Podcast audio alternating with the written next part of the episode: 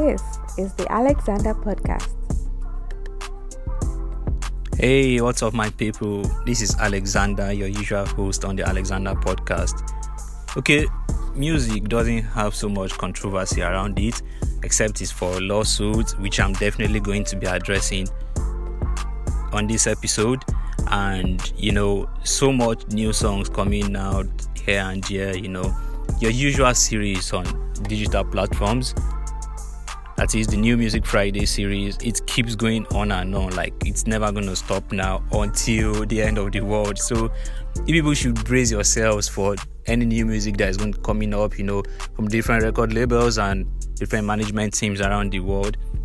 You know, I feel like most rappers these days they are really doing so much for their community. You know, rappers are giving back out of the millions that the industry has giving them, so they are giving back to their communities. And this is the case of Future, you know, the Atlanta rapper who launched the I'm Still a Dreamer scholarship through his Free Wishes scholarship. We should know that this scholarship is actually was actually co-founded by his mom and his sister.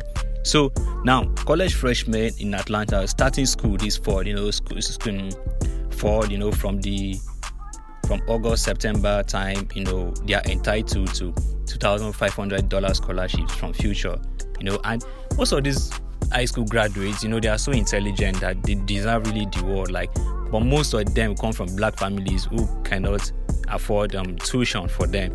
So now I feel like two thousand five hundred dollars is really going to cover a lot in their education. So shout out to Future. Okay, so Future just asked something. They they should just do something like they should just talk about how the COVID nineteen pandemic has affected their themselves and their families. You know, recently also Future launched the Mask On campaign. You know, he distributed ten thousand masks to different hospitals and um, people at the forefront. You know, the frontliners in the fight against COVID nineteen. So him even collaborating with a local sewing company that is the Atlanta Sewing Style makes it worthy that okay, this black rapper is actually supporting his people.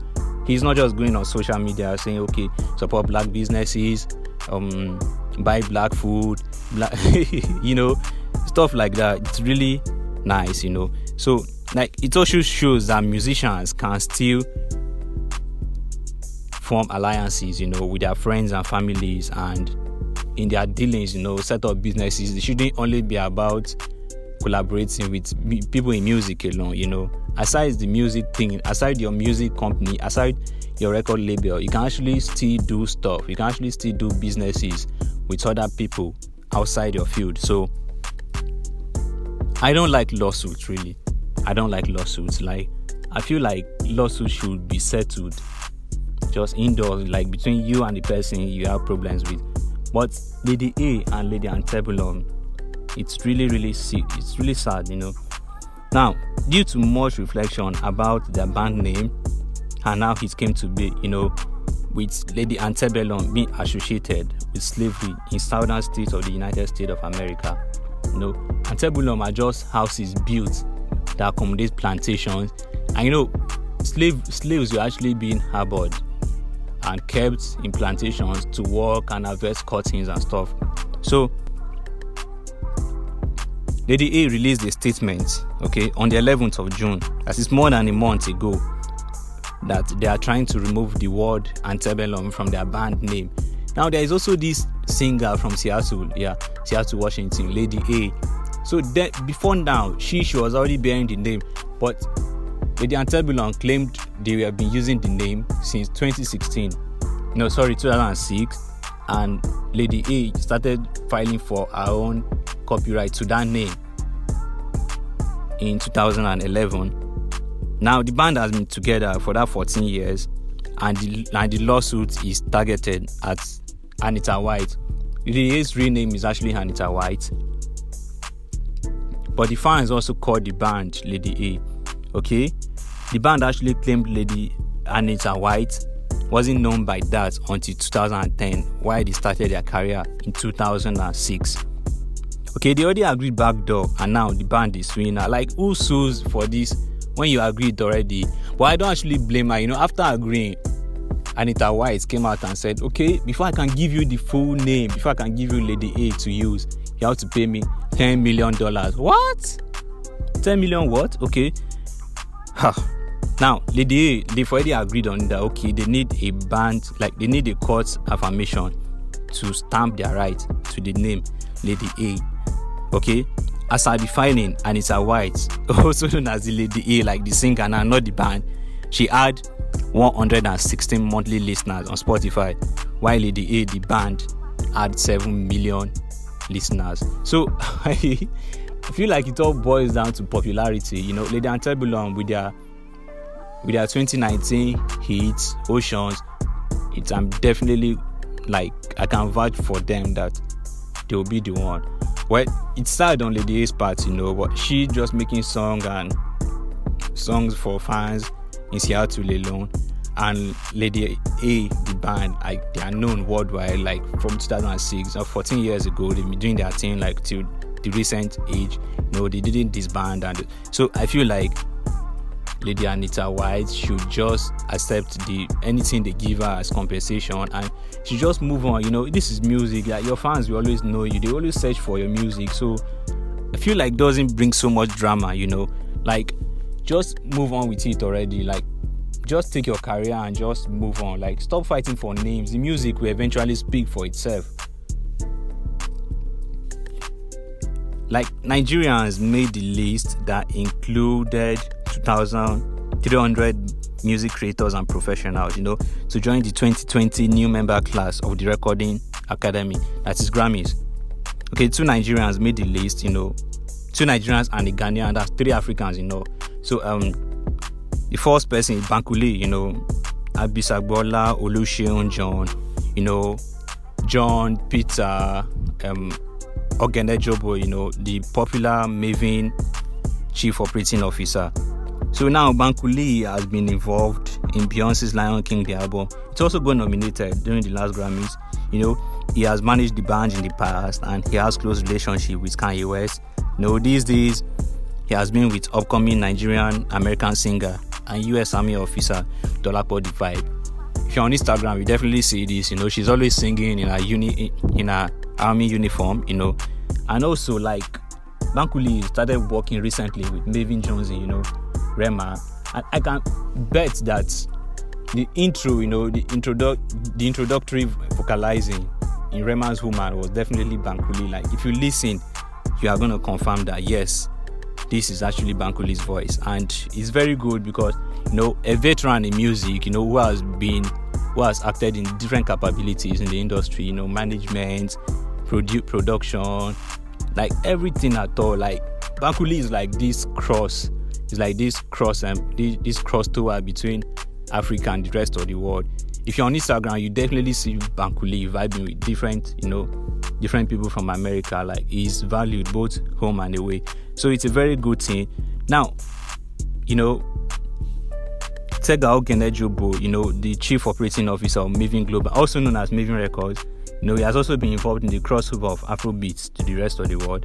As seen in Rema, Korede Bello, and even the former Mavin signing, you know, um, Reekado Banks. Okay, Juls Baby, the British Ghanaian too, that's the last person that made the 2000, 2300 list by the Recording Academy. You know, Juls Baby is a DJ, he's also a producer, and he also lays vocals to his own songs. You know, he has worked with Mr. Eazi, Burna Boy, Stonebwoy, Maleek Berry in the past few years. So now, these members have been chosen to work on different collaborations and bring change in how music and the rest of the world can unite. You know, recently, I actually think that this, no, I didn't think actually, like, the list has more females. Now, you know, it's 48% ma- male and 48% women in the list. The remaining 4% didn't really matter like that because they didn't really stay their, you know, their gender. So now these members will also foster unity between the Grammys and their regions and the genre of music they do. Like basically their role is just for them to lead the change in music. And it's been a long time like people have been calling for this change to actually happen. And finally I feel like it's it's gonna happen like because these members will also have a say in the next Grammy Awards. Like shouldn't be controversial anymore. Like if it's somebody winning the best rap album, like let's at least 60% of the elements be rap, okay?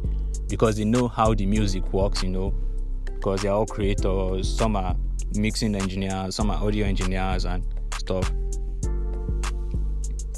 So in sports, you know, UEFA banned Manchester City a few months ago for violating the financial fair play rules, and the team decided to appeal at the Court of Arbitration for Sport. You know, so that decision got overturned, and Man City did not disguise equity funding as per sponsorship contributions, but failed to cooperate with UEFA authorities.